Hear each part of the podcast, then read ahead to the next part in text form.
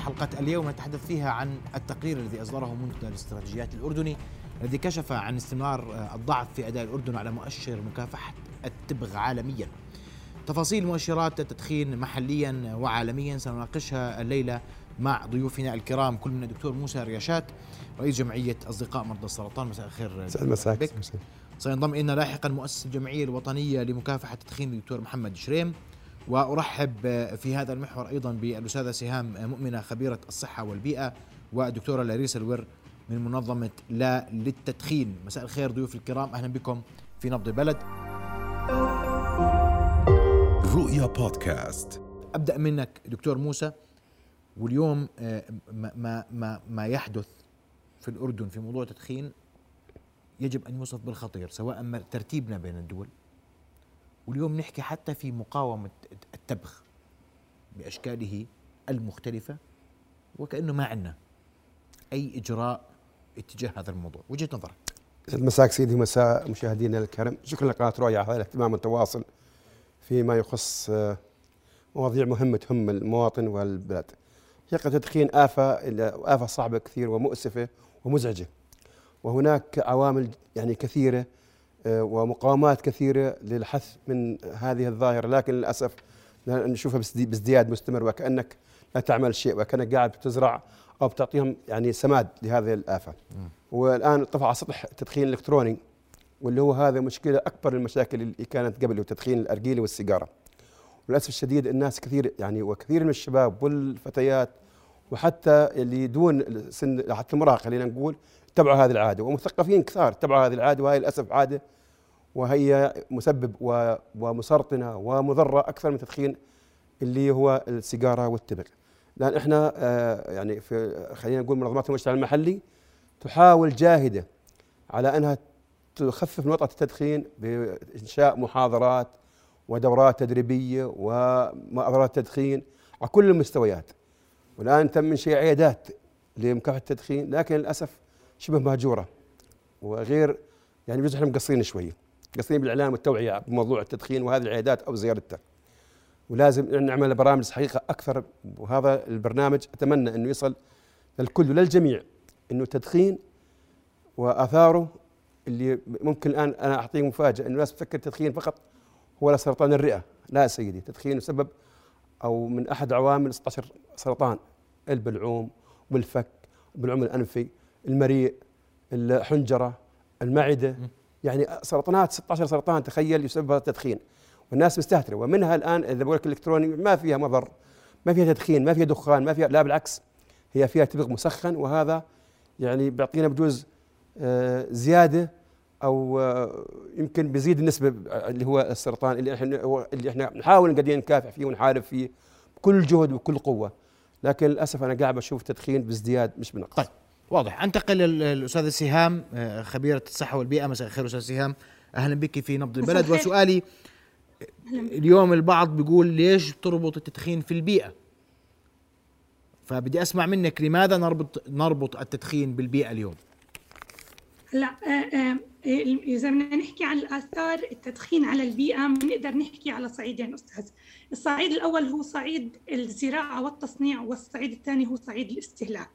بداية آه، زراعة التبغ هي آه، زراعة مستهلكة للمياه مستنفذة للأراضي آه، تساهم في تدمير الأنظمة البيئية تساهم في إطلاق غازات الدفيئة ثاني أكسيد الكربون ومكافئاتها. وبالتالي على هذا الصعيد هي مضرة في البيئة. على الصعيد الآخر وهو صعيد الاستهلاك هي بالتأكيد مضرة بالبيئة ومضرة بالصحة أيضا. في البيئة إحنا بنعرف إنه تدخين التبغ بيطلق للهواء مئات المواد الكيماوية منها 43 مادة معروف إنها مسرطنة فهي بتلوث الهواء.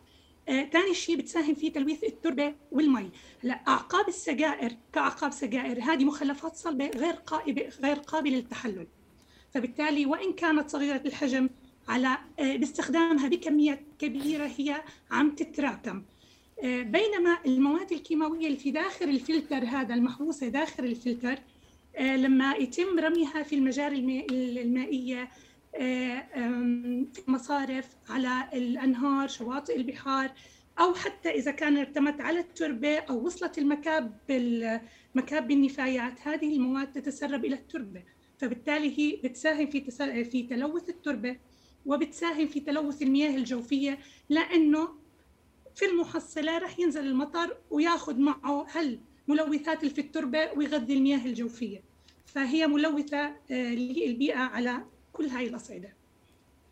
طيب آه، بدي اسمحوا لي ضيوف الكرام آه، ان أرحب بدكتور محمد بشير شريم مؤسس الجمعية الوطنية لمكافحة تدخين مساء الخير. هلا فيك هلا حياك الله تحياتي هلا. واسمح لي لأنه إحنا بنحكي في هذا الموضوع. دكتورة لاريسا منظمة لا للتدخين. اليوم عم نحكي في إطار ماذا ماذا نفعل في الأردن لمقاومة التدخين لمنع التدخين لوقف التدخين للتقليل من أعداد وانتشار التدخين في الأردن؟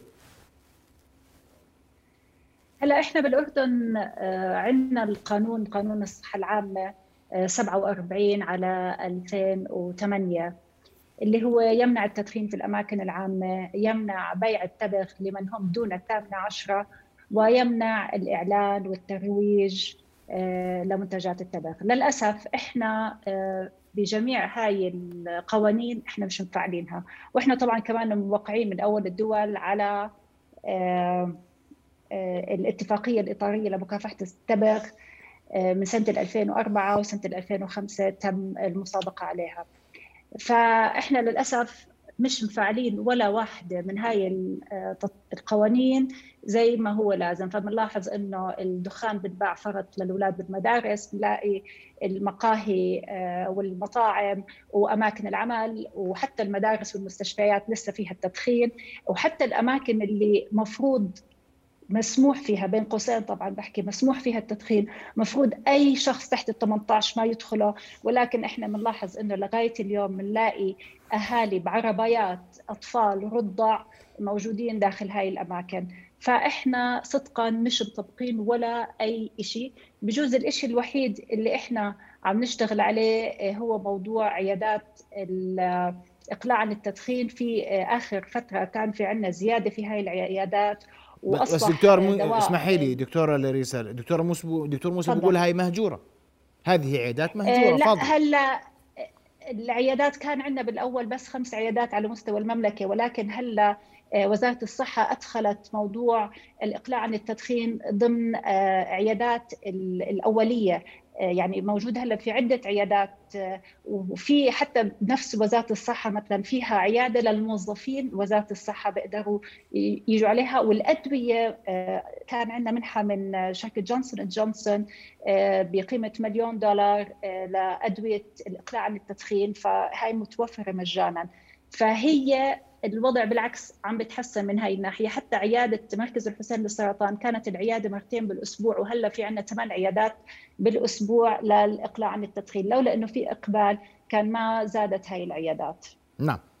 أشكرك كل الشكر دكتورة لاريسا. ابقي معنا. راح أرجع لك في موضوع شو المطلوب منا كيف كيف يمكن أن نوعي الناس. دكتور محمد تفضل. الأرقام خطيرة. جدا. في موضوع المؤشر العالمي للتبغ 2021 إذا استعرضوا الزملاء الكرام نعم. التفاعل غير الضروري مرتفع فوائد تعود على مرتفعة المستوى المشارك في تطوير السياسات مرتفع تضارب المصالح مرتفع أنشطة مسؤولية اجتماعية مرتفعة نعم. شفافية منخفضة نعم. وقائية شبه 16 من 80 يعني هو كأنها معدومة نعم وهذا دليل إنه إحنا كأننا مش شغالين يعني صراحة؟ نعم. إيه، نحكي بصراحة أصلا لابد من الحكي بطرح هذا الموضوع بكل صراحة وكل شفافية في الموضوع هذا. التعليق على هذه القضايا كلها تفضل. السبب وأين يكمن السبب؟ ليه ليش عندنا ليش ليش الترتيب السيء؟ نعم. ليش إحنا اليوم لما لما نحكي عن مؤشرنا في آه، مقاومة التبغ؟ نعم. وقف أشكال التبغ. بنقول أننا يعني آه، في أدنى السلم وإحنا في التبغ من أعلى الدول. نعم. ثانية ثالث دولة ما بديش آه يعني أرقام تتضارب. يعني إحنا بدناش نقول أول. نعم. ماخذين يا مرتبة ثانية يا مرتبة ثالثة. لا الأول بدناش إياها الأول المجال هذا بالذات ما بدنا إياها تفضل. تكون الطشي تكون آه. الطشي بالأخير في الموضوع هذا. آه، أحكي لك الحقيقة بحث أي مشكلة أي قضية في الموضوع هذا لابد أن تصل تعمل تشخيص للقضية هذه وتصل للجذور والأسباب اللي سبب أدت إلى آه، وجود هذه المشكلة بهذا المستوى الضخم اللي عندنا في الموضوع. آه، السبب يكمن يكمن لو يعني حطينا إنه في كلمة بس كلمة واحدة إنه ما في عندنا تخطيط ولا استراتيجيه وطنيه لمكافحة وباء التدخين مطبقة ومنفذة في كل المجالات وتحمل كل الجهات المعنية مسؤولية المشاركة ويكون لها برنامج. يعني بتأخذها من أي وزارة من أي مؤسسة من عامة أو خاصة يجب أن يكون برمجة لها وإحنا في جمعية التدخين باستمرار من يوم ما أسسنا الاتحاد الوطني لمكافحة التدخين على مستوى الوطن العربي كله يعني من زمان هذا الحكي دائما نطالب أن يكون وباء التدخين أن يدرج ضمن سلمة الأولويات الموجودة في الأردن. مثلا مثلا بسيط إحنا عن قوامنا الكورونا صح؟ كل بيت وكل شبر في الوطن وكل مكان عم نقاوم الكورونا. الكورونا اللي مات منها حتى الآن حوالي خمس ملايين وشوية. التدخين حسب منظمة الصحة العالمية هذا سنويا سنويا سنويا 8 ملايين إنسان وكسور بيموتوا سنويا تصور سنويا. أكثر من 8 ملايين؟ 8 ملايين أكثر من 8 ملايين إنسان يموتوا سنويا ومع الأسف حوالي مليون وربع بموتوا من التدخين السلبي. الناس اللي بتدخن شو عملنا إحنا مع الكورونا؟ ما خلينا لا دقيقة ولا إذاعة ولا تلفزيون ولا بيوتنا ولا أكل ولا حكينا معنا. بتركب التاكسي بتسأله بيسألك طعمت ما طعمت رحت من لما أجيت. المدارس المؤسسات بدك تروح على مول. شو عملنا؟ قمنا وهذا يستحق الكورونا. ويستحق أيضا طبعا مش على نفس المستوى لكن على نفس المستوى عفوا من الاهتمام لكن الإجراءات تكون لها طريقة حسب نوع المرض. فوباء الكورونا وباء وباء التدخين ما عندنا نفس المنهجية في مكافحة هذا الوباء. اللي هو يعني بموت منه بخلال ثلاث سنوات مات خمس ملايين. إحنا بالتدخين عم نموت التدخين عم بموت ثمان ملايين أكثر من ثمان ملايين إنسان سنويا. اذا هنا تكمن المشكلة. ولذلك كل الأرقام اللي تفضلت فيها واللي حكيتها نابعة من هذا الواقع. ويؤسفنا جدا إنه هذا الموجود على مستوى الوطن العربي كاملة.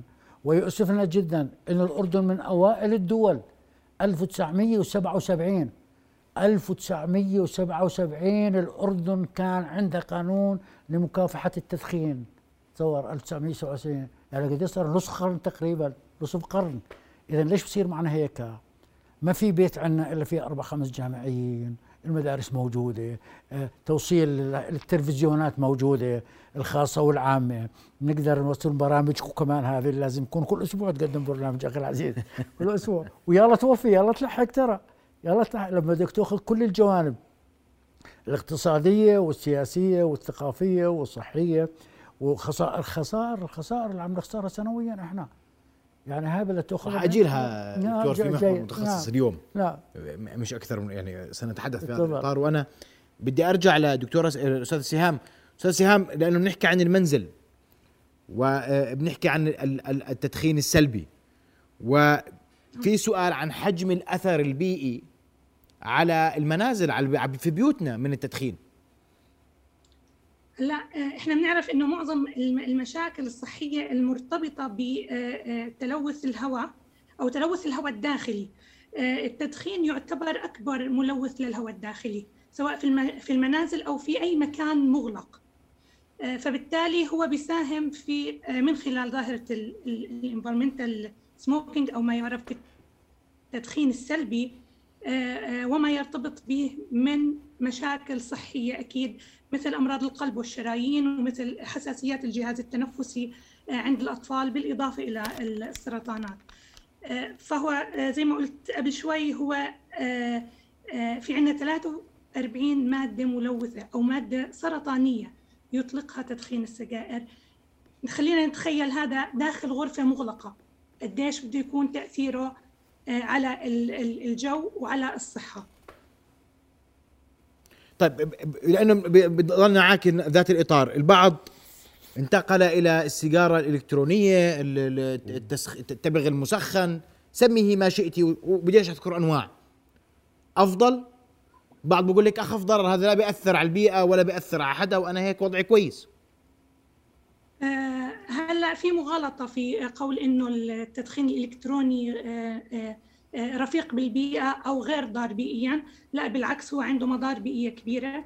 هو بينتج مخلفات صلبة بلاستيكية بينتج مخلفات إلكترونية لأنه السيجارة الإلكترونية فيها بطاريات ليثيوم. وبالإضافة إلى المواد السامة اللي بتنضاف لل... بالإضافة للنيكوتين والمواد اللي بتتسخن في معادن ثقيلة تضاف فيه. فبالتالي لا هو مش آمن بيئيا. كمان مش آمن صحيا مع أنه مساهمته في الـ vapes اللي بيطلقها أقل شوي من التدخين العادي لكن ما زال بيطلق للجو مواد خطيرة مثل ال propylene glycol مثل ال aldehydes بعض المعادن الثقيلة فهو لا آمن صحيا ولا آمن بيئيا لا. دكتور لاريسا البعض انتقل إلى التدخين الالكتروني وقال هذا التدخين أخف ضررا أقل ضررا. في منظمة لا للتدخين رأيكم في موضوع سواء التسخين الالكتروني أو السيجارة الإلكترونية؟ هلا هاي نقطة مهمة سيد محمد آه إنه إحنا بنستخدم التدخين الإلكتروني ما بنميز بين التبغ المسخن أو والفيبنج أو التدخين الإلكتروني، خليني بس أوضح نقطة واحدة إنه المصنع واحد. يعني الشركات اللي بتصنع الدخان العادي هي نفسها الشركات اللي بتسخن بت بتنتج التبغ المسخن وهي نفس الشركات اللي عم تنتج السجائر الإلكترونية. فهو بالأخير السجائر الإلكترونية والتبغ المسخن الهدف منها كان التحايل على القوانين اللي موجودة في الدول. يعني عندنا الدول العالم الأول الدول المتحضرة والمتقدمة. منعت التدخين. فشركات التبغ كان لازم صار في عندها نقص في أعداد المدمنين الجداد. فلا بدها وسيلة جديدة حتى إنها اولا تتحايل على القوانين اللي بتمنع التدخين في الأماكن العامة. فهي إذا بتطلع على الترويج لها مثلا إنه هو ليس تدخين هو بخار ماء. فهاي نقطة. النقطة الثانية إنه الجيل اليافع أشد وعيا. وما كان عم بيقبل على التدخين في أمريكا لاحظوا بآخر سنوات إنه الأعداد المدخنين بين اليافعين عم تنقص. فأعداد اليافعين عم تنقص معناها زبائن لمدى الحياة عم تنقص لهي الشركات. فبدها تلاقي زباين جداد. فهي عم تفقد 8 مليون كل سنة. بدها تعوضهم وبدها أكثر كمان عشان تستمر في وجودها. فموضوع السجائر الإلكترونية هي بوابة جديدة للدخول إلى عالم الإدمان، المدخنين اليافعين ارتفعت أعدادهم. النكهات جاذبة جدا، في عندنا أكثر من 15 ألف نكهة للسجائر الإلكترونية موجودة، فهي الفكرة إنه هي هاي السجائر موجودة حتى تساعد المدخن على الإقلاع، هذا غلط 100% لأنه لو بدها تساعدهم على الإقلاع كمان بتخترع 15 ألف نكهة. وعندنا أكثر من 400 موديل جهاز موجود. فهاي المواضيع كلها تنفي موضوع أولا أنها هي موضوع للإقلاع عن التدخين. بالنسبة للصحة أقل ضررا هي الموضوع أنها هي مختلفة الضرر. يعني مثلا في دراسات أثبتت مثلا أنه التبغ المسخن بيأثر على الكبد. هاي إنها بتعمل تضخم في خلايا الكبد. التفاعل الشرايين بعد التدخين السجائر الإلكترونية مختلف عن تفاعلها من التدخين العادي.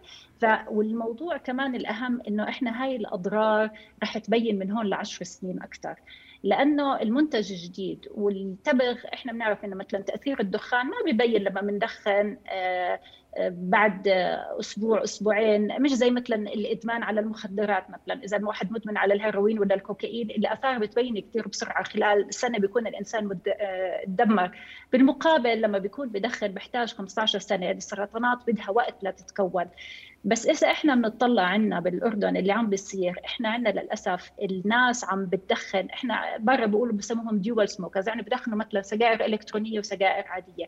إحنا عنا بتلاقي نفس الشخص بدخن دخان عادي وأرجيلة وسجائر إلكترونية وتبغ مسخن. بتلاقيه بتحول من منتج لمنتج. لما بيتحول من منتج لمنتج فهو بيكون أشد ادمانا. قابليته على الإقلاع عن التدخين رح تكون أصعب والأضرار رح تكون متراكمة بسبب تنوع المواد اللي عم بدخنها. نعم. فللأسف وهذا على فكرة نقطة أنا بس بدي أحكي عنها موضوع التدخين السجائر الإلكترونية. أنا لأني بعطي كثير محاضرات بالمدارس منتشر بشكل كثير كبير بين الجيل اليافع اللي عندنا وللأسف إنه في أهالي عم بيجيبوا هاي السجائر الإلكترونية لأولادهم. تحت إنه خليه يدخن سجائر الإلكترونية أقل ضررا. هو الموضوع مش أقل هو مش مفروض يدخن أصلا. هاي نقطة. النيكوتين بيعمل تغيير في الدماغ والتغيير اللي بيصير في الدماغ على العمر الصغير هذا التغيير ما برجع إنه مرة ثانية آه، يعني خلص التغيير بصير الدماغ بيكتمل نموه على عمر ال 25 وبنلاحظ معظم اللي ببلشوا بالتدخين بيكونوا على عمر اليافعين لأنه سهل التأثير عليهم. فبصير في عندنا تغيرات في الدماغ وفي المناطق اللي مسؤولة عن ال cognitive functions عن عن الإدراك عن الامبulsivity عن الاندفاع. فإحنا عم نخلق جيل مدمن بتراخينا في تطبيق القوانين. نعم. واضح. رح أرجع لكم أستاذة سهام دكتورة لاريسا حول التوعية وكيف ممكن نوعي الناس تحديدا لما نحكي إنه في أباء وأمهات بيجيبوا دخان إلكتروني والتبغ المسخن لأولادهم هي يعني ممكن تكون مشكلة كبيرة جدا في المستقبل راح أرجع نعم. لكم ضيوف الكرام. الناس اليوم شو بتقدر تميز؟ يعني كل هاي الأضرار وكل هاي الخ... شو عندنا أمراض اليوم عم يخلفها الدخان بكل أنواعه؟ وتحديدا ما ذكرته دكتور؟ الناس بتروح على أنواع دخان أخرى بتقول لك والله هذا آه، أفضل أقل. وأنت بتقول إنه أشد ضررا وأكثر فتكا بعد فاصل نواصل حوارنا وضيوفنا الكرام بقوا معنا. نواصل حوارنا وضيوفنا الكرام ودكتور موسى توقفت أنا الضرر. منتجات جديدة لسه لم تجرب. ما نعرف شو أضرارها لسه لقدام. كله يبين على زمن. مع الزمن كله راح يبين صحيح؟ للأسف إحنا راح نكون حلقه تجارب لهذه المنتجات. وين التوعية؟ لأنه أيوه هو أهم أهم شيء في ال في ال في, ال في هذا البرنامج توعية. وفي المكافحة التوعية. إذا ما كان في توعية ما في برنامج ما في مكافحة أصلا. يعني إحنا لما نجيب عشر أشخاص الآن واسالهم عن إيش؟ سمعت عن مكافحه التدخين إيش في مواد أو في أدوات التدخين؟ ما بعرف فيها. أقول له في علك. أول مرة أسمع أقول طب ما ما عمري سمعت فيها. طب في لزقات في في فلتر. ففي عجز وفي بصراحة يعني ضعف في الأداء في بخصوص مكافحه التدخين. يعني طرقت الدكتورة إنه قالت إحنا في خمس عيادات مش كافية. وما في أنا أصلا ما بعرف في عيادات وين موجود هاي العيادات فقط بلشنا متأخر من السنة الماضية. لم نستطرق إلى مركز الحسين السرطاني، مركز الحسين السرطاني يقدم رعاية متكاملة وشاملة ويحث على تدخين ويصرف هذه العلاجات أو يصرف هذه المضادات. لكن وزارة الصحة للأسف بدأت متأخرة وما زالت متأخرة. ما في شيء توعوي إلا بكون جهود شخصية من منظمات يعني آه، آه، تقيم بمحاضرات وتوعي الناس. لكن الصحة أيضا في مديرية الإرشاد والتوعية الصحية. وين دورها؟ وين وين موجودة هاي؟ المركز الصحي كان ما بتلاقي فيه بروشور عن التدخين الأصل يكون مركز صحي شامل موجود فيه عيادة للمقلع عن التدخين وموجود فيه مواد. هاي الأدوات اللي تساعدك على التدخين قانون الصحة العامة عن التدخين هيك الأصل. خير الله. ما في لكن عرض الواقع ما في شيء. كله موجود على الكلام نستعرض جزء من هذه المواد اللي تضمنها يعني آه، قانون الصحة العامة حول التدخين. للأسف كلها ما في كله على الواقع ما في شيء. كون يعني لا لا إحنا نشوفه جميل بالعكس إحنا في جهود عظيمة لكن مش مش كافية. بدنا لسه حث مزيد من الجهود. مزيد من التوعية مزيد من ادوات توفرها للمدخنين حتى نعطيك بديل السيجارة. وإن كان حتى مقابل مادي بسيط. يعني في ناس ترغب إنها تطلع تطلع عن التدخين تطلع من التدخين لكن ما في شيء يحث عليه. ما في شيء يعني يشجعها على هذا الموضوع. ما بيعرفوا انه في شيء أدوات للتدخين. بيعرفوا إنه إرادة فقط. طب لا في شيء اسمه علكي في شيء اسمه فلتر في شيء اسمه لزقة. ممكن هي تساهم وتساعدك على الاطلاع عن التدخين. زائد البرامج التوعوية وين هي؟ التلفزيون. إحنا زي ما تفضلت الآن كورونا كان بالراديو بالتلفزيون بالجريدة بالشارع بين ما كان فيه تدخين بالعكس ما فيه. وهو أصعب من كورونا. أصعب كثير ويعني ومضرار أكثر من كورونا. ضرر مادية جسيمه نعم. تدخين غير مصروف الجيب غير الصحة شو بتصرف؟ المريض شو بيعاني وشو بيصرف كمان من اجراء التدخين؟ يعني إحنا بنخسر قاعدين موارد بشرية وبنخسر مواد يعني موارد مالية كثيرة. جميل. دكتور محمد أسمع وجهة نظرك في هذا الموضوع. فضل. التوعية. توعية؟ عندنا توعية؟ الدكتور اليوم ممكن. في انتقاد للأطباء في, في بعض الأحيان. بيكون طبيب ويقول لك ما تدخن هو بيدخن. بيدخن نعم.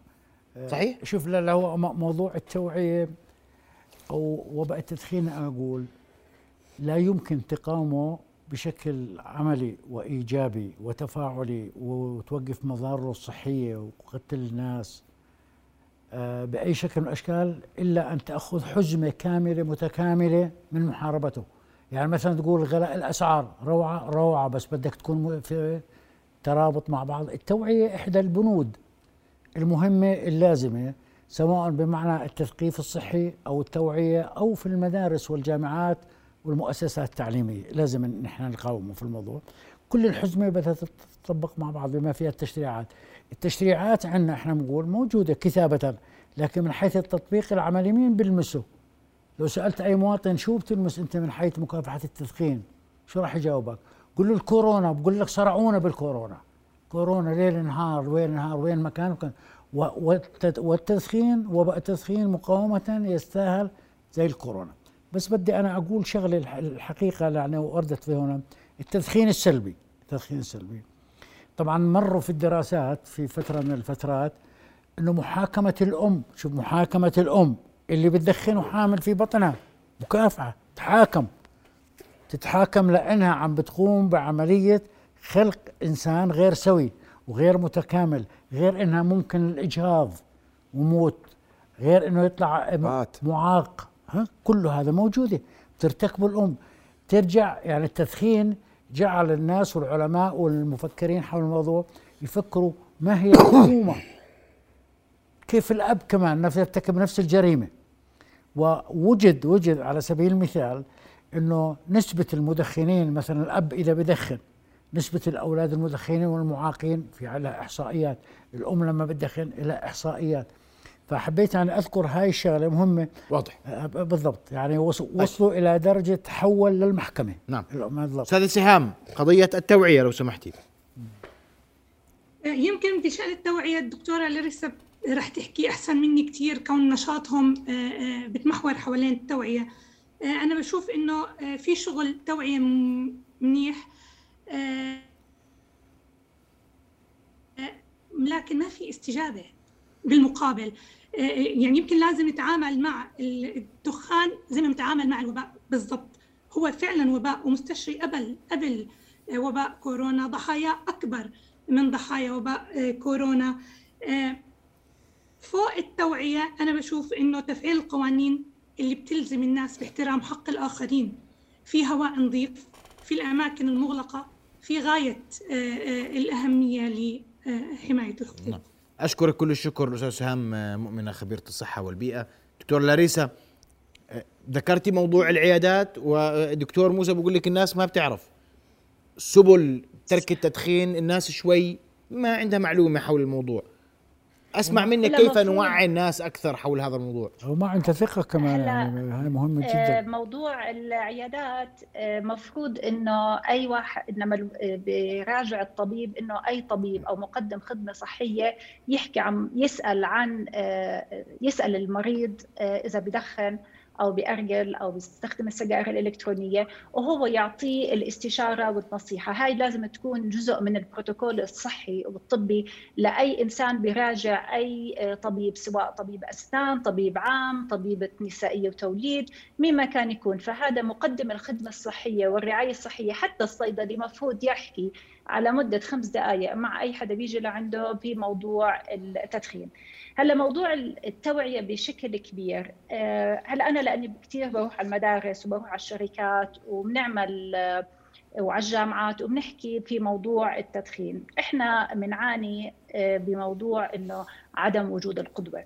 خلينا نكون يعني بما إنه التدخين مسموح في كل مكان والقدوة مفقودة يعني إحنا إذا بدي أحكي لواحد إنه للأطفال إنه ما تدخنوا. بيجي بيطلع الأب مدخن وبدخن جوات البيت. هاي القدوة الأولى المفقودة. القدوة الثانية آه، إذا بيطلع المعلم آه، الطبيب كمان عم بدخنوا بعدين إحنا إذا بنطلع افتح التلفزيون يعني حتى على رؤية إذا بنحضر الأخبار. للأسف اللجان البرلمانية النواب الأعياد لا وخلينا أكون صادقة الأعيان لا اللجان النواب بيكون بحضور الوزراء والمسؤولين وقاعدين هلأ مع وضع كورونا المفروض لابسين كمامات قاعدين جنب بعض وكل وماسكين سجائر على سجائر إلكترونية قدام الشاشات فأنا أين القدوة؟ يعني هاي هاي مشكلة كثير كبيرة. البرامج التلفزيونية بتلاقي برمضان بالذات في انتشار كبير للتدخين وللأراجيل داخل البرامج حتى لما بنحضر برامج عائلية مسلسلات عائلية أو مسلسلات كوميدية الأرجيلة موجودة الدخان موجود. يعني يعني إيش ما حكينا إحنا طالما إنه المجتمع بشكل عام يرحب بالمدخن نروح على هلأ لما صارت موضوع كورونا إيش اللي عملناه إحنا؟ اولا تم آه، أولها كانوا بدهم يعتبروا الدخان من المواد الأساسية زيها زي الخبز لولا آخر يعني كانوا بدهم يوزعوه والخبر موجود بشهر ثلاثة بعدين بطلوا عن الموضوع. تم توزيع الدخان مصادر وهذا موجود بالجرائد بنقدر نرجع الخبر بالجريدة. الدخان المصادر تم توزيعه على قوى الأمن العام وعلى الجيش كمكافأة لهم لأنهم عم بيخدموا الناس في ظل وباء كورونا. يعني أنا مش عارفة كيف كيف التفكير بهيك شيء بعدين لما تسكرت كل شيء صفى إحنا عندنا موضوع شغلنا الشاغل موضوع منع الأراجيل في المقاهي وكل يوم والتاني تلفزيون والناس تضررت مصالحها. العالم كله منع التدخين في المطاعم وفي المقاهي. تركيا اللي كان فيها التدخين بكل مكان هي اقتصادها ما تضرر لأنهم منعوا لسه الناس عم بتروح سياحة فيها. الخليج العربي إحنا كنا كثير قوانيننا أقدم منهم بالمقابل هم طبقوها. هلأ بتروح على دبي ما في تدخين داخل المطاعم ما في أراجيل داخل المطاعم كلها موجودة اوت دورز ليش إحنا البلد الوحيد اللي اقتصادها قائم على موضوع الأراجيل والدخان؟ فإحنا حتى على مستوى العمل ليش الموظف مفروض يتحمل تدخين زملائه في العمل؟ يعني أنا هاي مش فهمتها. أنا بعرف عن حاله إحدى السيدات فقدت عملها بسبب التدخين داخل المؤسسة الحكومية اللي هي بتعمل فيها. وصار في نوع من التنمر عليها بسبب عدم تحملها للتدخين وهي فقدت صحتها. ليش؟ ليش إحنا بنعتبره إنه عادي المدخن يدخن بكل مكان؟ لما الطفل بشوف إنه المدخن مضطر يطلع برا ويدخن برا هذا الطفل راح يشوف إنه هذا التصرف تصرف غلط بس هو هلا شو بشوف بشوف إنه الغير المدخن مضطر يتحمل تدخين من حواليه فهو على طول راح يعتبر التدخين هو التصرف السليم وعدم التدخين هو التصرف الغلط. بالرغم إذا إحنا صحيح عندنا نسبة الذكور كثير عالية فيها التدخين ولكن إحنا لسه آه، عندنا أغلبية المجتمع هو من الأطفال وفي عندنا كمان عدد من السيدات ما فيه تدخين. بس إذا إحنا بنطلع هلا كمستوى إحنا من أعلى النسب عالميا في تدخين اليافعين. يعني أنا عندي 33.9% وهي الإحصائية قديمة من 2013 من الشباب اللي عمر 13 ل 15 سنة بيدخنوا. يعني هاي النسبة بتخوف. حتى هلأ إذا بنطلع على نسب البالغين فإنه الفئة العمرية اللي بين 18 ل 44 أعلى تدخينا بالذكور والإناث. وأكثر استهلاكا للأراجيل والسجائر الإلكترونية من الفئة العمرية من 45 ل 69 فإحنا عندنا مشكلة إنه هذا الجيل اللي طالع حتى ال ال ال يعني الإنفاق الأسري إذا أنا عندي 59% من الأسر اللي على المعونة الوطنية فيها على القليله مدخن واحد. فإحنا قديش بنصرف على الدخان بدال يعني الأسرة بتصرف 74 دينار على الدخان في الشهر إذا عندها مدخن واحد. يعني الانفاق كثير عالي. واضح. وإحنا بنشكو إنه ما في عندنا دخل. فهاي كثير مواضيع. فإحنا كيف بدنا نحكي في موضوع التوعية للأطفال ولليافعين إذا هم شايفين المجتمع ماشي آه، بالاتجاه المعاكس؟ واضح.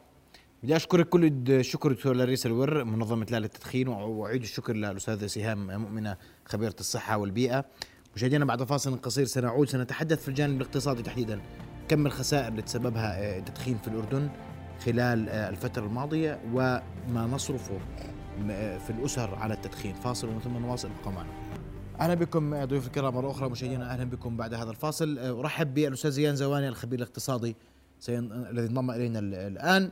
وأنا أستاذ زيان اليوم في في أزمة كبيرة في موضوع الخسائر الاقتصادية الناتجة والناجمة عن التدخين في الأردن. رأيك بنحكي عن حوالي 400 مليون دينار هذا على الأقل تقرير اليوم. أخي محمد شكرا لإثارة الموضوع وشكرا لك ولضيوفك الكرام. في الواقع خلال السنوات الأخيرة عندنا في الأردن ترسخت فكرة أنه صناعة السجاير والتشجيع التدخين والأراجيل هي عبارة عن استثمارات لابد من المحافظة عليها. هذه وجهة نظر سلبية جدا وسيئة جدا في حق الأردن اقتصاديا واجتماعيا. هذه الاستثمارات عوائدها كلها الأردن يدفع أضعاف أضعافها في عدة مجالات أخرى لمعالجة المدخنين لتخفيض الرفاه للأسرة الأردنية لتخفيض إنتاجية قوة العمل الأردنية، قوة العمل الأردنية عندما يكون المواطن مريض، عندما يكون المواطن بيطلع بالنهار ثلاث أربع مرات عشان يدخن بيترك عمله. عندما يقضي أوقاته وهو يدخن سواء كان في البيت أو في خارج مكان العمل أو بيأرجل وبيمز على الأرجيلة هاي كلها كلف اقتصادية واجتماعية كبيرة جدا وبالتالي الرقم اللي أنت تفضلت فيه الكلف أكثر من هيك بكثير. نحن علينا أن نتذكر على سبيل المثال مركز السرطان. ما هو حجم الإنفاق الأردني على هذا المركز؟ وكيف يمكن أن هذا المركز في السنوات الأخيرة أصبح لا يستطيع أن يعالج كل المواطنين اللي بيجوا؟ وبالتالي أخي محمد أنا أريد أن أركز على أن هذا الموضوع يحتاج إلى حزمة من السياسات. أول السياسات المطلوبة أولا نمرة واحد رفع أسعار السجاير والأراجيل رفع كبير جدا ومرة واحدة. في السياسات المالية خلال السنوات الاخيره والله يا أستاذ زيان يقوموا عليك اذا إذا شو اسمه. يا سيدي أنا بحكي لك وبحكي لك سياسات مالية. آه. عندما نرفع أسعار متدرجة المدخن يستوعبها بالتدريج والشاب الصغير يظل قادر على شرائها. لكن إذا إحنا رفعنا كلفة رفعنا السعر مرة واحدة وبشكل كبير جدا بحيث تصبح قاصمة لجيبة من يدخن هذه السياسة اللي بتجيب نتيجة. هذا من جانب. وبالتالي سياسة الرفع المتدرج البسيط هذه لا تجدي لأن المدخن يستوعبها ويعتاد عليها وبيضل يدخن. هذا من جانب. من جانب آخر يجب أن يكون هناك ضريبة على الدخان حتى تغطي كلف علاج الناس اللي هم بيدخنوا. من شان ما نضلناش نصرف على القطاع الصحي بميزانية أستاذ زيان عدلني إذا بحكي غلط. أكثر من 80% من من ال من ال من قيمة التدخين من قيمة باكيت الدخان بتروح ضريبة صح؟ نحن نحتاج أن ندفع 80 أو 90% حتى. نحن نحتاج إلى فرض ضرائب أكثر من ذلك لكي نعوض ما ندفع على علاج المدخنين يا محمد. علاج المدخنين يكلفنا كلف هائلة كما تحدثت سواء كلف مباشرة في علاجهم واللي تحدثوا فيه ضيوفك الكرام كله كلام صحيح أو كلف غير مباشرة بأنك تنتج أجيال وقوة عمل ضعيفة. تنتج آه، قوة عمل أفرادها مرضى. تنتج قوة عمل أفرادها إنتاجيتهم ضعيفة جدا. وبالتالي الكلف كبيرة على كافة المستويات سواء الآنية الآن أو في المستقبل. يعني لما نيجي نحن وضيوفك تكلموا اللي بيصرف ثمن السجاير وثمن الأراجيل هذا بيكون عم بياخده من ميزانية الأسرة. ميزانية الأسرة بدل ما يجيب لها أكل وشرب وفواكه ولحمه ودجاج هو بيروح بيشتري فيه سجاير وبيكيف على الأراجيل. وبالتالي مستوى رفاه الأسرة عم بينزل. وبالتالي يا محمد الكلف كبيرة جدا وعلى مستويات كثيرة. لذلك أنا أتحدث عن حزمة السياسات التي يجب على الحكومة الأردنية أن تقوم بها. ضريبة الدخان يجب أن تكون عالية جدا. رفع السعر مرة واحدة وبشكل كبير. يجب أن تتوقف عملية آه، آه، فتح البقالات الصغيرة اللي هي قريبة من المدارس. نحن نتحدث الآن. هناك توجه أننا نعتني بالشباب. نعتني بالشباب ومدارسنا. الدكاكين مفتوحة أمامهم اللي بيروحوا بيشتروا السجاير بالعلب أو بالفرد أي عناية بالشباب هذا وبالتالي أنا مرة ثانية وثالثة أتحدث عن مجموعة قوانين وسياسات يفترض على الحكومة أن تقوم بها. من المعيب جدا أخي محمد أن نشاهد على التلفزيون اجتماعات رسمية. حماة القانون من يدعوا أنهم يحاربوا التدخين، من يدعوا أنهم يحاربوا الأراجيل بيدخلوا باجتماعات رسمية، كيف يستقيم هذا؟ وعندك أنت تشريع وعندك سياسات بتقول إنك أنت تريد أن تحارب التدخين. وبيدخنوا وبيدخنوا سيجارة إلكترونية مع إنها يعني ممنوعة المفروض. وضريبتها أقل كمان. يا محمد آه. هاي عبارة عن تخريجات. لوبي السجاير في العالم هو من أقوى اللوبيات في العالم يكاد زيه زي لوبي المصارف الكبيرة زيه زي لوبي السلاح وخاضوا معارك طويلة في البلدان الرأسمالية بس علشان يحطوا آه، صورة الرئتين كيف السجاير عمالها بتخ... بتعد الرئتين وبتخرب الرئتين. وبالتالي نحن أمام آه، أمام لوبي إمكانياته هائلة جدا. من يحمي الشباب الأردني هو واجب الحكومة. تحدثوا زملائنا الكرام ضيوفك بكل ما تحدثوا به. هناك مفاهيم سياسات مالية أخرى. هناك مفاهيم تقول وهي خاطئة أننا لا نريد أن نرفع أسعار السجاير بشكل كبير لأنه هذا بيساعد على التهريب. موضوع التهريب هاي قضية حدودية وقضية أمنية وهي مهمة الدوائر المختصة. لكن أن تنتهج سياسات مالية وتنتهج سياسات اقتصادية خاطئة بحجج خاطئة هذا ما يحتاج الأردن إلى عملية تعديله. تحدث الأخوة الكرام عن موضوع أننا نمتلك تشريعات، لكن هذه التشريعات حبر على ورق. غير مفعله كلها. من هو المناط به بتفعيلها يا محمد؟ أنت أنا ولا الإخوان ضيوفك الكرام.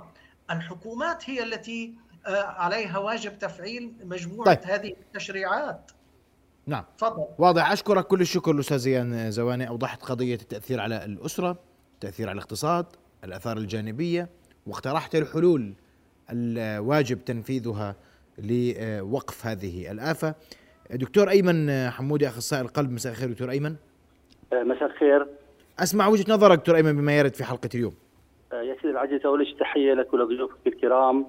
ونحن مع الدكتور محمد بشير. محمد بشير شريم عملنا لقاءات كثيرة الصحيح أنه دراساتنا في مجموعة أطباء القلب الاردنيه للأبحاث من سنة ال 2000 يعني 20 سنة من دراسات على التدخين واثره على أمراض القلب في عمان أظهرت حقائق كثيرة لكن في ثلاثة منها مؤلمة. الأولى أنه الفئة العمرية اللي تحت ال 45 سنة لو أخذنا منهم 100 واحد مدخن نشوف إنه 99 عفوا 100 مريض عنده جلطة قلبية تحت آه، سن ال 45 99% منهم من المدخنين. واحد بس اللي مش مدخن. ال 4% منهم هدول بموتوا فجأة بمعنى إنه هدول ما بوصلوا المستشفى فأنت بتحكي عن أعداد هائلة من الأردنيين أربعة من كل مية فجأة لا لا يصل المستشفى تفقد حياة لشخص. لسه أولاده صغار في المدارس لسه لهم بجامعات ولسه ما عملوا ما شيء بحياتهم. الحقيقة المؤلمة يا أخي العزيز أنه المدخن هو بيعرف الضرر من الدخان. هو ليس بحاجة نعم. أنه نحكي له أنه 560 ألف مادة بتضر في الدخان. هو بيعرف والدليل أنه نحن وأطباء السرطان في الأردن عندنا مرضى مش مشتركين قلب مفتوح مع سرطان ولا يزال يدخن. هل تعرف أخي محمد أنه من بين كل 100 أردني مدخن أجريت له عملية القلب المفتوح من كل ثلاثة واحد فقط يوقف الدخان واثنين بضلوا بدخنوا؟ كل 100 مريض أردني أجريت له مدخن جلطة قلبية أجريت له عمليات الشبكات وفتح الشرايين. 70% بضلوا بدخنوا. إذا الحقيقة الحل هو الردع والمخالفات. نعم. آه، لا يوجد مجال لنقوي عيادات ترك التدخين شغلة مهمة المحاضرات شغلة مهمة لاصقات الباكيتات على أخطار التدخين مهمة لكن بدون تفعيل قانون منع التدخين في الأماكن العامة.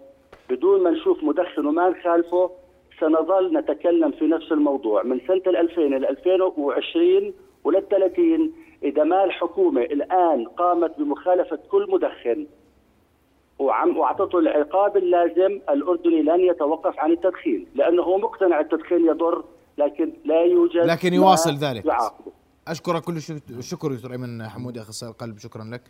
بدي أشكركم كل الشكر ضيوف الكرام. نامل ان تكون الرساله وصلت اليوم. إن شاء الله. بأنه يعني آه، ما نريده ما نريد للمواطن أن يعي بهذه الدراسة اللي صدرت اليوم بهذه الخسائر الاقتصادية وبهذه النتائج السيئة. ونامل أن تكون أيضا الجهات المعنية على اطلاع وعلى دراية بأهمية تنفيذ وضمان سير هذه القوانين. أشكركم. كل احترام. شكرا جزيلا الكرام. اللفت الكريم. شكرا. أهلا بكم. رؤيا بودكاست.